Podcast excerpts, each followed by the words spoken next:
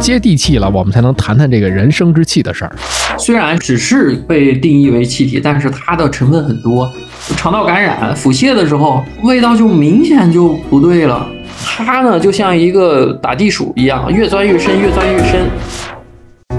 如果我们的节目很荣幸受到了您的喜爱，想参与我们的群聊，可以添加微信 Cheese Radio C H E E S E R A D I O 来加入我们的微信听友俱乐部。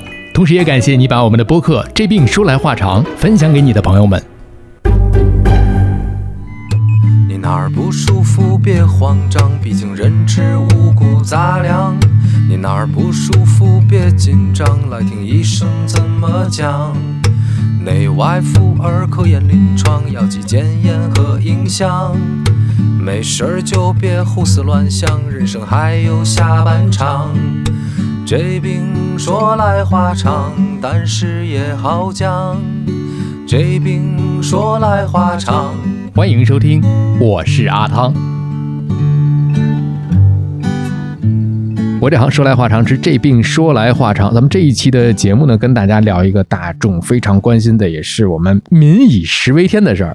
所以呢，今天就来聊一聊消化。有请到的是首都医科大学附属北京市一坛医院消化内科主治医师蒋宇亮，蒋老师你好。您好，唐老师，大家好。咱们录制时间正好是在年根儿底下，提前给蒋老师拜个早年。谢谢，也也同样祝唐老师新年愉快。你看这个上来，我们先客气了一下。哎呀，真的是非常的巧，又很有缘分啊，跟姜老师在这个播客当中相遇了。其实说到消化这件事儿呢，早在我们播客第五十二期、五十三期的时候啊，呃，上海东方医院的练晶晶主任呢，也是跟大家聊了，但是是从啊胃肠镜，大家俗称的这个胃肠镜的这个角度去了解的。但是呢，你一说到这个事儿，消化、吃东西啊，吃喝。哎呦，太大了！咱们说，如果是外科思维的话呢，肝胆胰脾其实都算是吧？对，都在条线的消化对，其实消化这件事儿，咱还之前也还是设计过，就是肖郎，大家可以回听啊，或者是我在这一期播客的下面做几个链接，大家可以点回去看，这都是一套系统，其实是聊了不少。所以今天呢，蒋老师主要是从消化内科的角度来给大家呃聊聊啊消化这件事儿哈。蒋老师所在的这个科室，咱们平时都包含哪些个看诊的方向呢？啊，我们消化内科来讲的话呢，主要呢是在胃肠道的肿瘤，尤其是早期肿瘤的这种诊断和治疗，以及呢就是还有胃肠外的，比如说肝胆胰腺的疾病的诊断诊治。嗯，再有呢还有就是胆道结石和胆道系统疾病的治疗。还有一部分特殊的情况呢，就是比如说肝脏的肝硬化啊引起的门脉高压相关的内镜的治疗，呃，这些都是属于消化内科的治疗的方向的。嗯，你这就非常的全面了，而不是我们平时我消化不良啊，消化不良可能在您这科室里不叫什么问题了哈。消化不良其实在我们门诊反而是特别多的，只是在我们门诊呢就可以通过一些药物得到一个很好的效果了。而需要住院的话，可能是一些比较，嗯，特殊的疾病，或者是说比较严重的疾病，才会到住到我们消化科里面来的。那所以咱们就说一说，呃，来看诊的病人大多数都是哪些个常见的问题？我们分几种类型，比如说是，呃，刚刚发生消化道不适症状来寻求帮助的，嗯，还比如说有慢性消化道症状，比如说有反流性食管炎引起的反酸烧心。或者是有一个反复的便秘、大便不规律，来定期取药服药的；还有一部分呢，就是刚在病房治疗结束不久，然后呢到门诊定期做化验复查的患者；还有一部分呢，大概能占到百分之三十的比例呢，就是在体检过程当中发现了指标异常啊，比如说肝功能异常啊，比如说肿瘤标记物升高啊。或者是呼气室炎阳性，发现幽门螺旋杆菌感染啦，嗯啊，然后呢，他来到我们门诊，然后进行治疗了。还有一部分呢，就比如说像从网上或者是像汤老师这样的这种科普的节目里面得到的这种信息，比如说有消化道家族史的患者，就自己就可以寻求过来得到医生的帮助来做胃肠镜检查，都是林林种种，还是挺多的。蒋老师说的那几个方面啊，在之前的这个听友的留言当中也是，说明咱们现在至少我从播客的这一端来看，大家的这个意识确实较以前有很大程度的提高。你比方说家里边有家族史、亲人，咱们就说最简单的，发现息肉了，对的自己有这个意识，说啊，我也得每年去做一个胃肠镜，查一查，看一看，这倒是好事儿。嗯，对，所以咱们就说出来有一个大家不愿意去看到的一件事儿，就比方说肿瘤的这个问题吧。呃，啊这个有一部分呢是哎有家族史，还有一部分呢，可能很多的朋友在问，我是不是平时啊吃出来的这些个胃肠肿瘤？这个应该是我们不仅是门诊，哪怕是我们生活中朋友向我们咨询的话，这是出现频率最高的一个问题。嗯嗯，我们消化道肿瘤里面最常见的哈，就是从上到下食管、胃和结肠这些发生的肿瘤。其实呢，它基本都是与长期不健康的饮食有一定关系，它哦并不一定是吃出来，而是因为不健康的饮食习惯造成这种结果的。啊，嗯不健康，这是一个前提啊。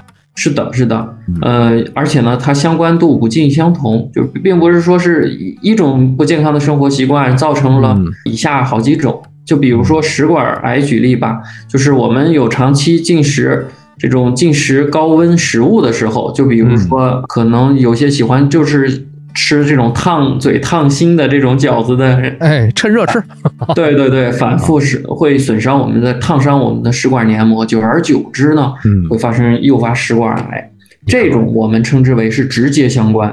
哦，啊、还有一部分呢，就比如说胃癌，胃癌的话，其实它和幽门螺旋杆菌感染相关度非常高，嗯，但是呢，这个细菌呢是最常见的传播途径是口口传播，嗯也是我们吃饭当中发生的，而它发生的这种特点呃环境呢是。我们没有使用公共餐具，互相夹菜造成的这种细菌传染，嗯然后呢被我们吃下去，然后引起了炎症或者是感染，不停的损伤我们的胃，然后诱发了胃癌。相关性呢并不是那么直接。嗯，冰冻三尺，非一日之寒。是的，是的，哎，这也是我们日常当中啊，一个嗯以前认为是非常客气、非常有礼节的这么一个方式。当然，后面我们就已经摒弃了用公筷、公勺，嗯嗯，是的，是的，哎这是一种习惯了。尤其像家庭之间，嗯。这个是胃癌。然后结肠癌其实没有那么直接，但是呢关系很密切。比如说我们长期吃这种深加工肉类，什么是深加工肉类呢？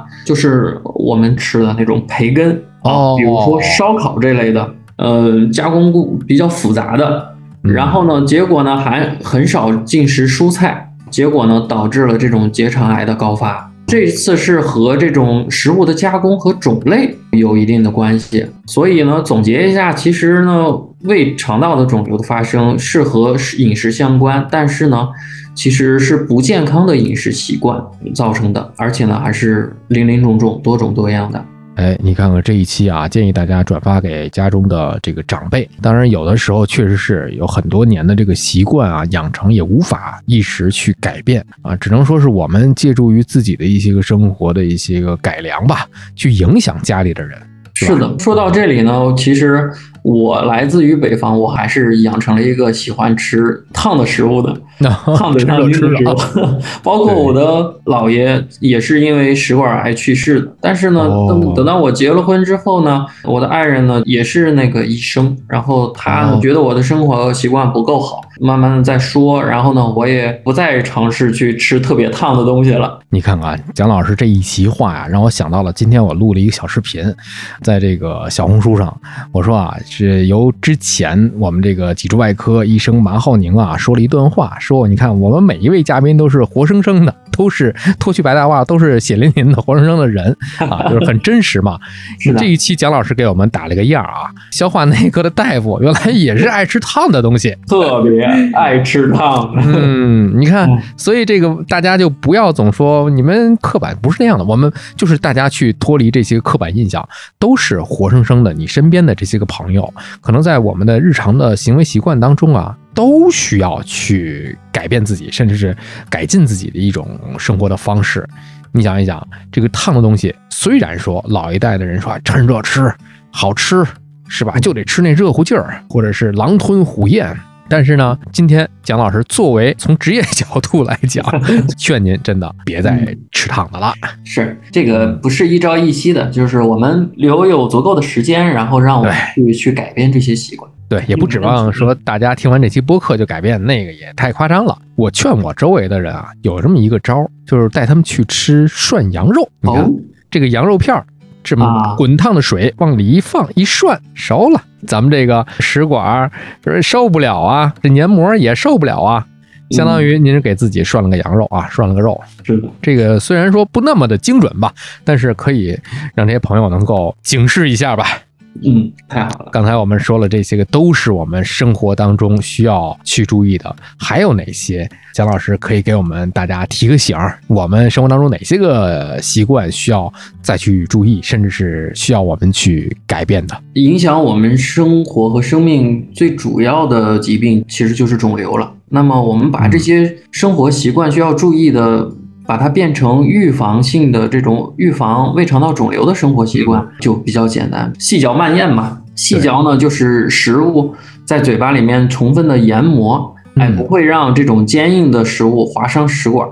呃，同时呢，让这种带着余温的食物呢，在口腔里面进一步降温啊。这样的话呢，就是一来呢，充分研磨的食物呢，会减轻胃的负担和更充分的消化吸收。那么再一个呢，就减轻了食物的余温，减少对食管的烫灼的这种作用。嗯这是对于食管来讲啊，是对于胃的肿瘤来说的话，其实说一千道一万，主要还是针对幽门螺旋杆菌这个细菌。每次拿出来重点讲都不为过，因为它现在对于胃癌来说是一级致癌物。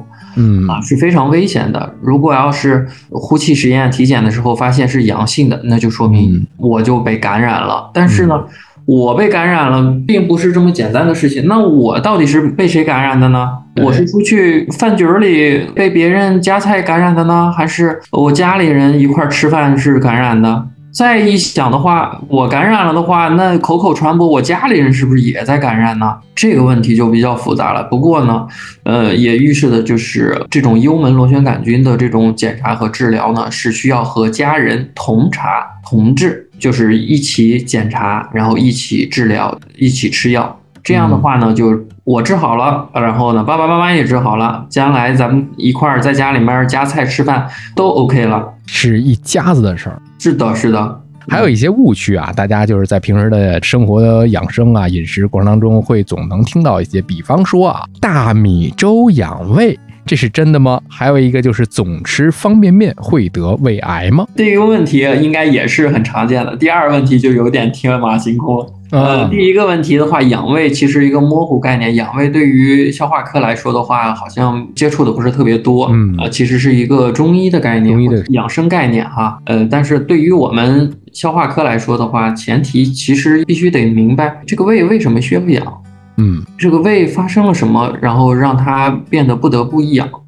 那就可能是不是胃存在一些疾病，比如说是有一些溃疡，或者是一些糜烂，然后呢导致了胃的功能不足，然后需要摄入一些比较容易消化的食物来给胃减轻负担，这样是不是就可以起到了一个养的作用？但是吧，就是如果要是说以粥来当做这个养胃的手段来说的话，那我们如果要是只吃粥，或者是绝大多数吃粥的话，那其实我们身体里面其他的营养素。也会有缺乏，同样对身体不利，所以在营养了。对的，对的，这这种在养之前呢，反而弄清楚为什么需要养，反而更关键的。另外一个问题，说到了这个方便面的这个方便面，我也爱吃啊。我发现我，我发现我的我我每个礼拜都要吃一次方便面。值班的时候，我实在是没办法。包括我们主任也在吃。下了门诊比较晚的话，就只能泡一包方便面。但是他呢，就是因为方便面的口味的问题哈，他会做的相对的高油高盐。对，但是呢，我们主任他比较有经验，他就会把里面的油包或者是粉包挑一个出来，要么今天吃油包，或者是明天吃粉包，这样的话就避免了这种高油和高盐的问题。那啊它这个吃的所有方便面不用看这个包装袋是什么味儿了，吃起来可能都是一个味儿，啊，这什么小鸡也有可能。炖蘑菇味儿、海鲜味儿，把料包一去，全都是一个味儿。对他他他他那儿存了很很多味儿，所以我们只出面饼，然后去他那儿拿料包就可以。但是话又说回来哈，就是嗯。我们胃的话是接触食物第一线的，真刀真枪的去拼去干。如果有这种高油、高盐、高渗的这类的食物的话，对它还是有一定的影响。我们吃这些平时吃五谷杂粮什么，它都没问题。但是说这种呃浓度很高的东西，对它还是有一定的影响。这个还是啊，嗯，但是这个也不一定非得是方便面来这个背这个锅是吧？啊，对，就是高油、重油、重盐的，还是要少吃。确实是啊，这个主任吃方便面跟我们确实不太一样，但是可以学习。就是咱们说到这两个大家所谓的这个养生的这个误区啊，一个是大米粥，一个是方便面的问题。嗯那么还有一些个大家在平时经常去谈论的一个生活的一个非常具体的问题了，那就是放屁的问题。这个很标题党，放屁很臭，是不是肠道就一定会有问题？蒋老师先来跟我们讲一讲啊，这说说这个屁是怎么产生的。科普类的节目啊，谈及这些大家不要笑啊，不要笑，这这个东西是很正经的，虽然我们不正经啊，嗯这个不管是什么样的人类啊，人类都会面临。还有一句话说的是，有屁不放损坏心脏，没屁强挤损坏身体。比方说，第一个问题是啊，放屁臭的问题。先来说一说屁是产生的问题，然后憋屁会有什么后果？咱们得首先知道它它到底是从哪儿来的哈哎，。对，它是个什么东西？这个我好端端一个人为什么一直往外排气儿呢？我们在说话或者吃饭，然后没有意识的时候呢，会嗯从嗯嘴巴里面吞进一些气体的。这些气体呢，其实不少。二呢，就是我们身体里面呢，还生存着一群帮助我们的小帮手，就是肠道菌群。这些肠道菌群呢，在帮我们分解食物的时候呢，同时呢，它会产生一些气体。虽然只是被定义为气体，但是它的成分很多，甲烷啊、氢啊，或者还有很多。但是呢，就是这些都我们自己都学着，就没有太多的味道这些。嗯但是呢，为什么屁会很臭呢？其实呢，是因为这个气体里面啊会裹挟着一些容易产生臭味的这种因素，比如说是呃吲哚或者是粪臭素和硫化氢嗯啊，这些本身具有这种臭味的气体。哦那么其实呢，粪臭素呢还是占的量比较大一些，它就会产生了不一般的味道。这是有味道的一期节目啊。但是呢，它们出现的话，往往都是因为我们肠道里面有大量的高蛋白质嗯呃食物摄入，比如说我们最近吃肉吃的很多，消化又慢，肠道菌群种类呢就是不太好消化这类食物的，或者是这种消化时间呢也比较长，然后呢积蓄了太多的气体，造成了就这种有味道的气体过多哦，然后呢造成这种放屁很臭的原因。这个屁和臭味儿是这么来的？还有的朋友们说，包括我自己，就是当平时还好，没有太多的味道哈，悄悄放掉了就 OK 了。嗯但是呢，就是当我们发生了一次肠道感染、腹泻的时候，味道就明显就不对了，会很臭。那其实呢，就是从另外一方面呢，就证明了，当我们感染了的时候呢，我们的肠道的菌群呢就发生了变化。哦菌群发生了变化之后呢，另外一波菌群呢会消化你吃进去的东西，它的产品呢和你之前的前面的一批员工的产品是不一样的，所以的话呢，哦味道完全改变了。然后当等到我们通过药物治疗把这一批这种细菌杀灭掉，然后呢之前的细菌又长回来了之后呢，哎，味道又会回来。这就是从侧面反映出这种肠道菌群和这个肠道这个臭味气体的之间的关系哈。嗯，就是每一种味道的变化之间也发生了什么微妙的关系。哇，就是你像我们这种工作的这个人群啊，可能真的是每天肚子都是鼓鼓胀胀的，因为说话太多了啊，而且呢，就是有大量的机会来吞入各种各样的气体。在这里边，我们可以 call back 啊，说到上一个话题，呃细嚼慢咽的时候，大家啊，就是有一句老话说得好，叫食不言，睡不语啊。这个食不言就是你一边吃饭，哎，吃着吃着。out. 也气体也进去了。你看，这就是也是裹挟着气体进来了。再来说说蒋老师憋屁的这个问题啊，对憋屁的经历，我们经常会有哈，尤其是在一些这种特殊场合，是嗯，我们需要忍住这种短期之内憋的话，是肚子稍微胀一点以外，几乎没有什么问题。哦，大量机器的话，这种蠕动加快，结果你又忍着忍着不让人家往外排，嗯，结果呢就腹痛了，发生腹痛、腹部疼痛。嗯啊，那就很不舒服了。所以憋屁呢，其实并不是一个好习惯啊。嗯，虽然它可能不会损害五脏啊，但是它对于咱们的这个整个肠道来讲啊，腹部的这个感受来讲不是很好。我可以说，如果要是我们憋屁之后，然后引起的这种腹胀和焦虑，然后会引起血压升高，然后引起的连锁反应，这就是蝴蝶效应了 啊，那就是蝴蝶效应，那就会比较多了。这个问题啊，就像是我们之前在泌尿外科的那一集当中啊，我曾经也问过这么一个问题：憋尿时间长了会不会憋炸？这么一个问题，你看好多人说我都快憋炸了，这个屁也是一样的啊。这个比方说咱们正在哎坐一桌开会，比方说我们正在做节目，麦克风啊里边传出来一个声音不雅，这是不可能发生的，所以我们要忍住啊，这是一个问题。你比方说这个大家在台上演出，所以。等等等等，我们每一天可能或多或少都会上演着这么一些生活的细枝末节，又逃不开、躲不掉的一些这些个举动。虽然可能在谈及起来的话，大家都觉得啊，这个事儿很接地气啊，但是这个就是气的事儿，接地气了，我们才能谈谈这个人生之气的事儿。所以这个是正常的一种生理现象，大家可以适当的找机会去释放就可以。对，偶尔憋一下，然后呢，绝大多数我们。不影响别人就 OK。对对对对对，其实这个我觉得倒是根据自己的这个生理特点来可以了，这是这个问题。那么另外一个大家非常关心的就是我们每一天如厕呀，上厕所的时候会有一个便秘的这么一个现象。要是有人说了，多喝点水是不是可以软化便便，就不容易便秘了呢？还有一个问题跟刚才有点类似了，就是该排便的时候不排，会不会间接的就形成了便秘呢？这个问题非常的好，而且呢，是我们仅通过一点的改变，然后呢，就可以改善我们的身体。呃，比如说是喝水，嗯啊，这个喝水的话呢，呃，是可以软化便便，会改善便秘。那的原因呢，是要知道我们吃了饭之后呢，食物呢就会被消化成进小肠里面，会形成一个食团，一团一团的。嗯，那这个食物的话呢，它并不是就是非常干燥的，它呢是含有一部分水。那么含有一部分水之后呢，它有了这部分水之后，在消化过程当中呢，呃，虽然会被吸收走一部分，但是呢，还有一部分呢留在这个食团里面，然后形成便便。这样的话呢，就比这个不喝水的时候会更软一些，确实会软一点啊，会软一些，而且是会明显软一些。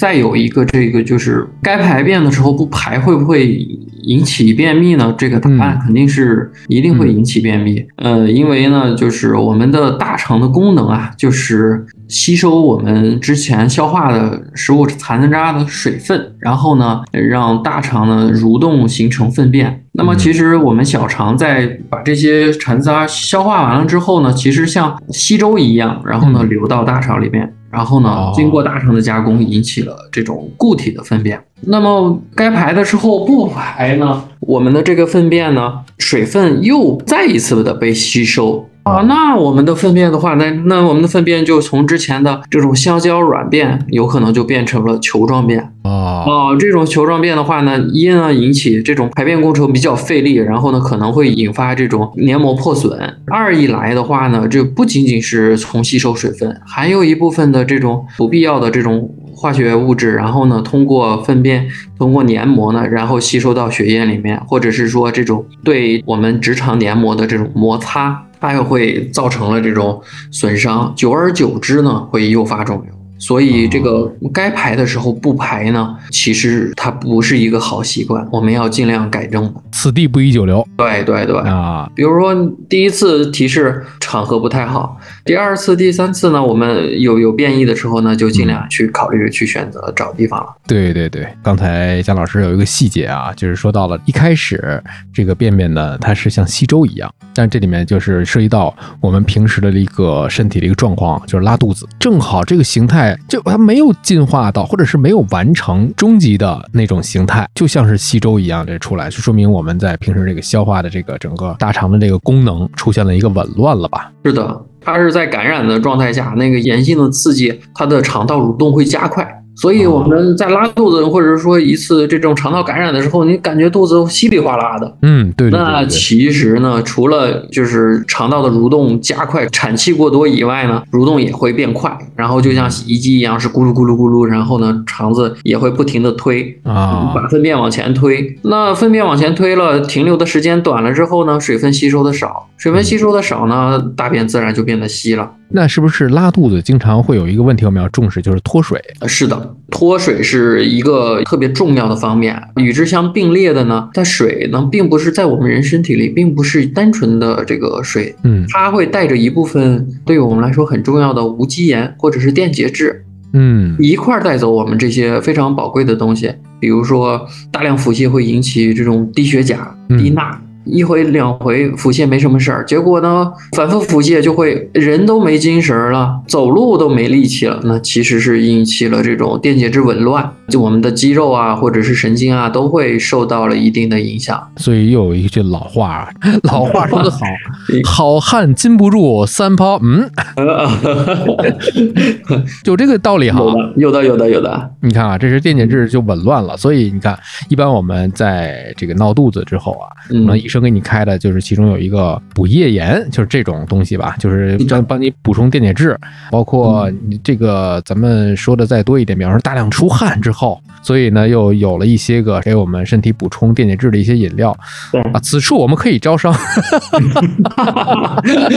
我已经想到了名字了，我就差点呼之欲出了。哎，我我我就特别喜欢喝那个，嗯。咱俩想的应该是一样的。就是说到了这个问题，还有另外一个问题，就是我们长时间的在肠子里面待着，一是可能刚才像蒋老师说的，会造成一定的这个便秘的情况，还有一个是不是便便在肠子里面待久了，我们的嘴巴会臭？这两者之间它是有关系的吗？这两者我还真想不出是有有什么关系 这个气儿往回走不了吧？啊、对，显然不会。嗯但是它是不是会引起整个胃肠道蠕动变慢？变慢了之后，已经消化的食物再重新被分解一遍，然后呢嗯会引起。当然，这些这都是一些没有证据的推论。就我目前检索到的，好像没有没有嗯，两者直接关系。既然没有检索到，那蒋老师下一个课题可以写。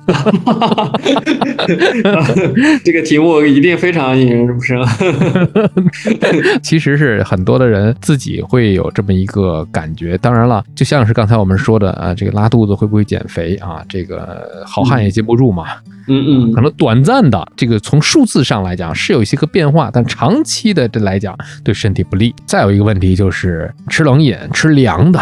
吃雪糕，嗯嗯呃，咱们的肠子会因此受凉吗？其实低温食物啊，比如说是雪糕、冰激凌，对于我们肠道的影响的话，大概有两个方面。第一个呢，就是直接接触，嗯哦，我们吃到了之后，然后低温的食物，然后进到我们胃。其实第一站的话，其实进入到胃里面，胃里面呢嗯接触到这种低温，血管呢会剧烈的收缩，第一反应的刺激的其实就是收缩。它带来的是什么样的结果呢？就是我们这些血管供养的是我们的黏膜，胃黏膜，它一收缩，血就供应不上来，供应不上来之后呢，我这个黏膜的话就有可能会缺血损伤。哦，当然一次问题不大。嗯。你如果要是说一天八根雪糕，那这种剧烈的刺激或者长久的刺激，那嗯。肯定会引起这种呃黏膜的糜烂或者是溃疡、啊，这是一个直接的刺激哈。雪糕刺客，啊，啊对，是的，是的。然后第二方面哈，这种低温的食物，它通过神经来刺激胃肠道，嗯。那么胃肠道接受到了这种低温的刺激之后呢，这个蠕动它会加快，加快了之后呢，本身打乱了之前的这种功能之后呢，它就会诱发这种痉挛。哦，啊，我们的胃肠痉挛的话，之后那就很明显了，就会疼起来嘛。小朋友肚子疼啊什么的，无论是溃疡还是痉挛，都会引起腹部不舒服的这种症状。嗯，这种不舒服的症状呢，哎呀，我是不是今天吃冷饮吃的肠子受凉了？其实从生理和病生方面，然后呢去解释这个食物低温食物接触胃肠道会发生什么样的情况。这是咱们从西医的角度啊，蒋老师用消化内科的思维方式给大家解释了吃冷饮、吃冷食对于咱们这个整个消化系统的一个影响。你看前几期这个我们从中医科的角度啊，毛老师也是给大家解释了这个冬天不宜吃过多的凉的，但是夏天也不是说让您放肆了吃啊。这个两种不同的系统，两种不同的思维啊，都是告诉大家这个东西咱们呃不要让自己的体内过于的刺激，别太刺激啊。对，偶尔吃问题不大。对对对对对对，嗯吃这个冰糕、雪糕啊，该吃可以吃啊，不能抛开剂量谈危害啊。对对对，那是吧？谁会拒绝好吃的雪糕呢？是吧？我可能不会。这是这个方面吃凉的这个问题，这几个常识啊，所以我们说的都日常，日常大家的这些个呃误区也好，还是一些个我们的这个谣言也好。接下来要说的这个问题呢，就是有一点沉重了，那就是关于这个肿瘤的这个问题了。有一些个胃部的肿瘤，我们可能需要有一些术式吧，这些术式可能涉及到切除的问题。比方说，如果是胃，咱们全部的切除掉了，那么这个人如果没有了胃会怎么样？这个问题的确是蛮沉重的，但是呢，我们消化科接触的也不是很多。嗯，我自己的一位患者呢。她呢，就是经历了这种全胃切除的手术。因为我在给她做胃镜的时候，是一个女孩子，二十多岁。然后呢，我们在做胃镜的时候呢，发现了一个小指头大不到的一个小溃疡，然后去活检呢，结果是一个硬介细胞癌。哦，呃，这个硬介细胞癌不知道大家了解多少？它应该是胃癌里面最凶恶的一种，一般发现极为晚期，结果被我们捕捉到了。然后呢，我们还尝试着说，现在这种。治疗方式比较先进啊，什么的我们可以通过这种内镜下的早期治疗，能不能得到获益？或者说我们只切一部分胃，然后给孩子保留下来？太年轻了。呃，对，结果呢，因为这个肿瘤太凶了，嗯嗯，我们没办法就是承受这种，它如果要是没有切干净，发生进一步扩散的这种结果啊，所以呢就把这个胃拿掉了。这种肿瘤的生长方式，它并不像其他肿瘤一样，像摊大饼、就摊煎饼果子一样，越来越大，越来越大。它呢，就像一个打地鼠一样，越钻越深，越钻越深。那未必也没有多厚啊，嗯，很容易就被钻破，然后呢，去转移到其他的内脏去了。那转移出去，那淋巴结啊、血液啊都有可能。哎呦，如果转移到肝脏，那更不行了。所以的话呢，短期之内下了一个这种特别困难的决定。就是把胃拿掉，所幸呢，它还是在胃的这个四层壁之间，就是四层里面最表浅的两层里，还没有往下钻。结果呢，就保住了这个胃。之后呢，我就很担心嘛，还有一部分这个心理的感觉，哎呀，我们是不是之前没有做得好，然后让孩子失去了这个胃，然后呢，他的生活怎么样？所以我的对他的随访呢比较密切一些。嗯，刚开始呢，他们家里面也对他说，哎呀，这孩子没有了胃，那我是不是还得从刚学吃饭开始啊？嗯，就买了很多的那种婴幼儿的辅食。哦啊，就比如说肉松、肉泥啊这类的，开始慢慢吃。其实他给我的第一反馈呢，就是说，并不是说我吃不了饭了，一吃就难受，一吃就恶心，而是我的胃口变小了。我吃了一点点就容易饱，比如说我以前吃的是一，我现在可能吃三分之一就饱了。啊，饱了之后呢，饿得又快。然后呢，我就只能又再吃，所以一天吃下来呢，可能要吃六餐啊，少食多餐的那种啊。对，吃六餐呢，但是呢，这是刚开始，慢慢的、慢慢的，然后呢，它就会恢复到五餐、四餐，然后三餐。然后呢，最近一次呢，他已经开始吃帝王蟹和大闸蟹了，这是可以的。对，它是这样子的。我们的身体呢，有一个强大的代偿功能。虽然说是我们最主要的这种产生这个消化和储藏的场所胃，已经被拿掉了。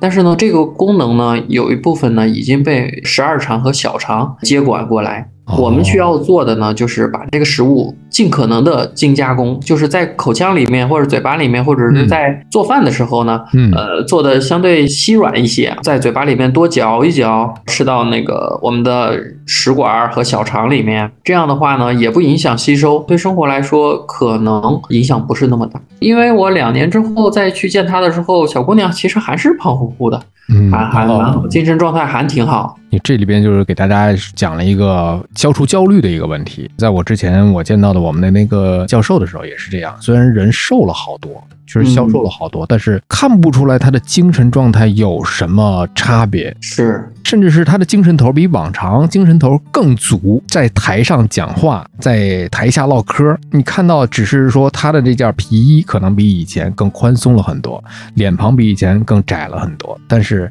你跟他谈话之间，如果你是第一次遇见他，你不会察觉他身体曾经出现过什么问题。是的，当然了，这里也需要一个过程。刚才就像是姜老师讲的，这个胃全切的患者在饮食上，一开始我们可能以为是像婴儿那样从一点一点的这个辅食开始，但是你看少食多餐，它也是一种过程。后面逐渐的像我们正常人一样可以吃大闸蟹，但是可能也会自己在这个平时的日常生活当中也是有一定的注意。嗯，其实咱们好端端的胃，你也得注意，你也不能说我就死个白咧的去这个用它，这个自己就不就成了一个黑心的老板了吗？啊把员工往死里用啊！那说完了胃之后，我们再来说一说结直肠癌的这个发现，就是很多人就是一发现就是晚期，当然有很多的说法，是不是有一个三多两痛的一个说法？这个三多两痛呢，其实，嗯，其实您提到的时候，我才回忆当中，的确是有嗯这种说法，可能指的并不是一样的，但是我总结一下，哦应该像是一个排便次数增多，嗯，然后呢，这种大便稀大便比较多嗯和血大便比较多。两痛的话，可能是这种腹痛、肛门疼痛嗯啊这种情况。等到出现这种状态的时候，这种结直肠啊就已经到了晚期了。哦，呃，这种症状是非常危险的信号，因为嗯这个结直肠肿瘤，包括很多肿瘤是在一般早期呢，它是不会有症状的，只有在规律体检的时候才会发现。等到出现症状的时候，就有可能就到晚期了。那么，嗯、这种稀便、血便、排便次数增多呢，其实是就是这种肠道肿瘤随着时间，然后慢慢推移变大。变大了之后呢，肿瘤呢，它并不像是一个我们正常的组织，它的特点呢是一边长一边腐烂，哦一边或者是一边破溃，发生这种糜烂，会有产生很多的血管来滋养它。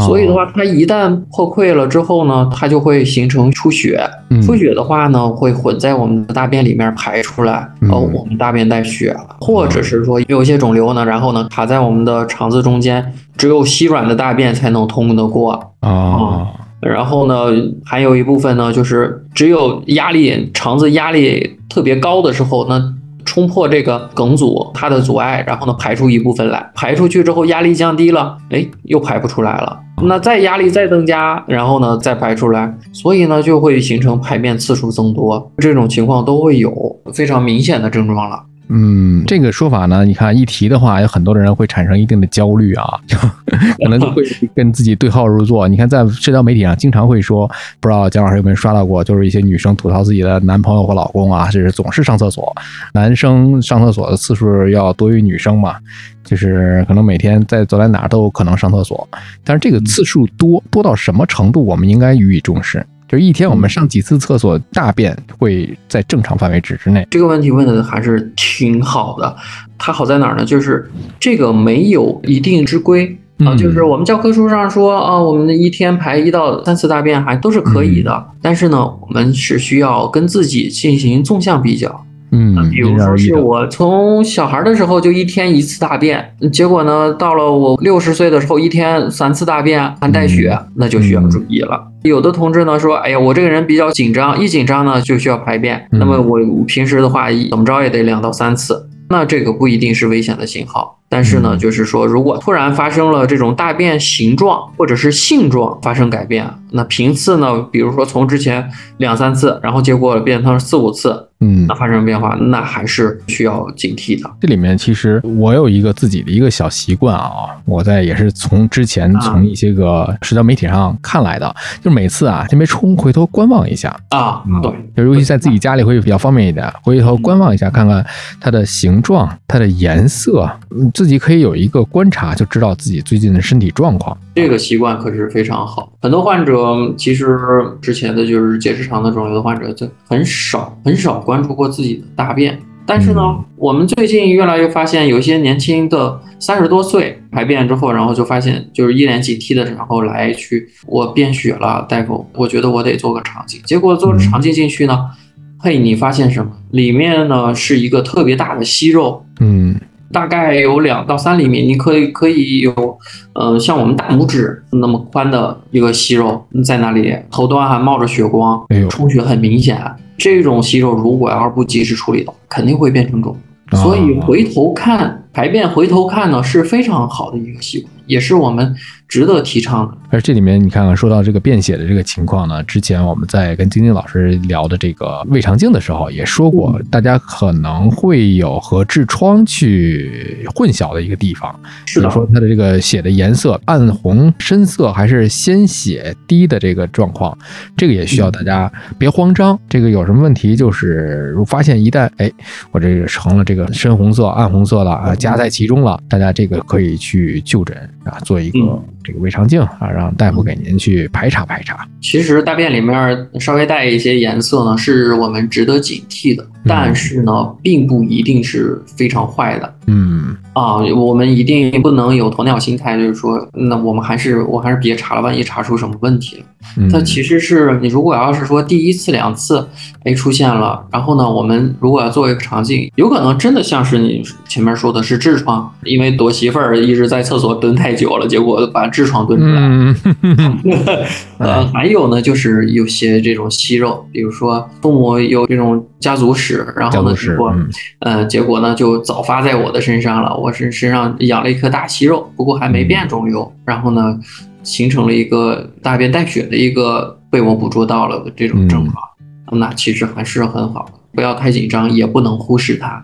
你看，这是对于结直肠的这个健康问题啊，一定要重视起来，不能说你太焦虑，也不用焦虑吧，就是大家重视起来。从哪儿重视呢？就可能从我每一次上完厕所之后回头，哎对对对，啊，看一下有没有异常情况。这是关于咱们的这个说到结直肠癌的这个发现的一个问题。还有一个问题就是说，长期的坐卧啊，没有一定的运动也会诱发结直肠癌吗？这个问题是有的，但是得得分两方面看。哦这种结直肠肿瘤患者呢，一危险因素呢里面还是的确有肥胖和便秘这两条的。啊，这两条为什么会掺和在一起呢？就是因为有这个活动较少的时候，嗯那么就会有肥胖。再有一个呢，就是缺少运动呢，我们肠道的蠕动就会变慢。我们的肠道蠕动不仅是神经调控，而且呢，还是需要我们的机体被迫运动。它呢，就如果要缺乏被迫运动之后呢，肠道蠕动就会减慢，停留时间就会延长。停留时间延长了，又回到我们之前说的，它就会是结直肠肿瘤诱发的原因之一了。哦，你看看嗯这个原来是这样的一个关系啊。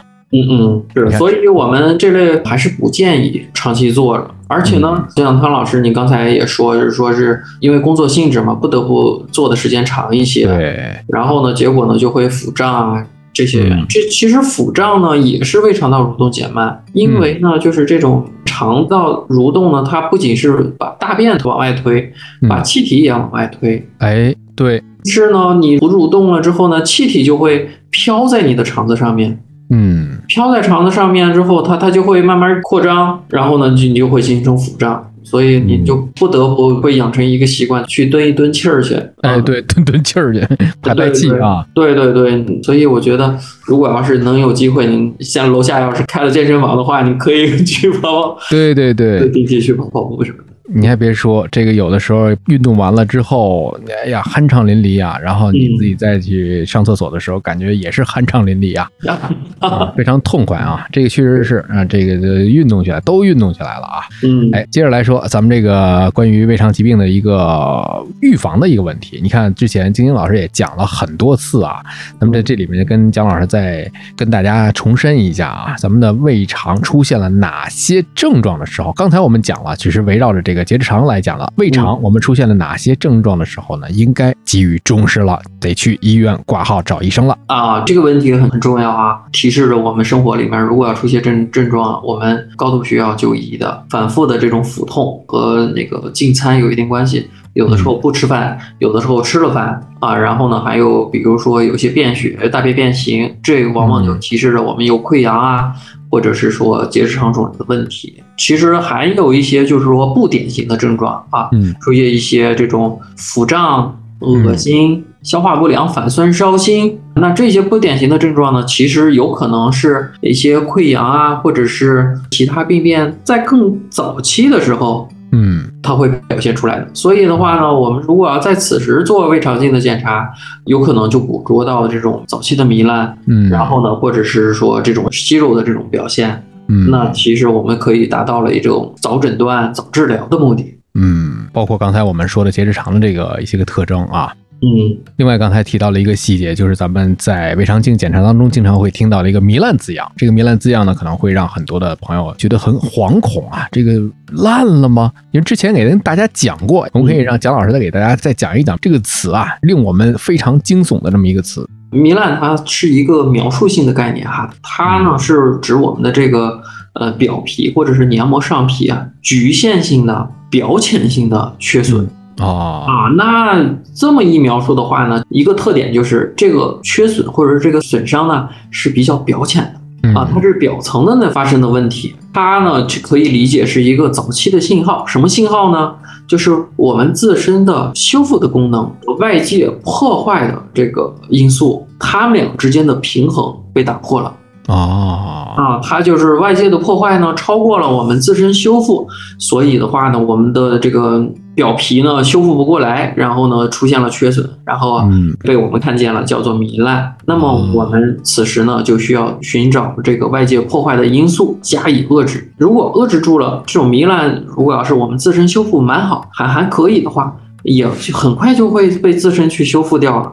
嗯所以呢，糜烂是值得注意的。但是呢，没必要因为这个担惊受怕。嗯，你看看，啊大家不要被这些个我们报告上的这个字眼所困扰到啊。嗯另外还有一个就是，也有的朋友去做体检之后呢，发现有报告上也另外一行字，胰腺有稍大的这么一个情况。胰腺如果大的话，它是一个病症吗？还是说我们在天生的生理上的一个特点？胰腺增大的话呢，这个概念还是比较笼统。为什么会这样说呢？因为不同这种身体或者是说不同体格的这个人的他那个胰腺真是不一样的。比如说是我一米八三，呃两百斤，嗯和一个七十斤的老太太的胰腺呢，体积是完全不一样的。啊，再有一个呢，就是如果要是说胰腺发生增大了，那如果要伴随着以下的这些特点的时候呢，那需要警惕的。比如说胰腺周围有这种毛糙的改变，那这是 CT 下的描述。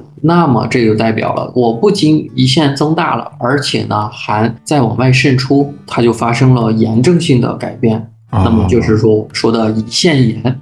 炎啊，再有一个呢，就是胰腺增大的话呢，它是一个全体弥漫性的增大，还是局限性的？嗯呃，这个是不一样的。全体的增大呢，它是一个广泛的表现。如果要是它是病症的话，它有可能是一个我们叫自身免疫性胰腺炎，它呢就会累积全部的胰腺，然后让它像一根腊肠一样，哦像个腊肠一样都特别饱满。但是呢，还有其实最值得注意的是局限性的增大。局限对局限性什么意思呢？就是如果要是我们把一个胰腺变成一个弯弯的香蕉一样，嗯那它这个香蕉把儿那儿突然就变大了，嗯很有可能是里面长了什么东西，然后呢哦把它扩张、扩张再扩张，然后变大。哦，原来是这样。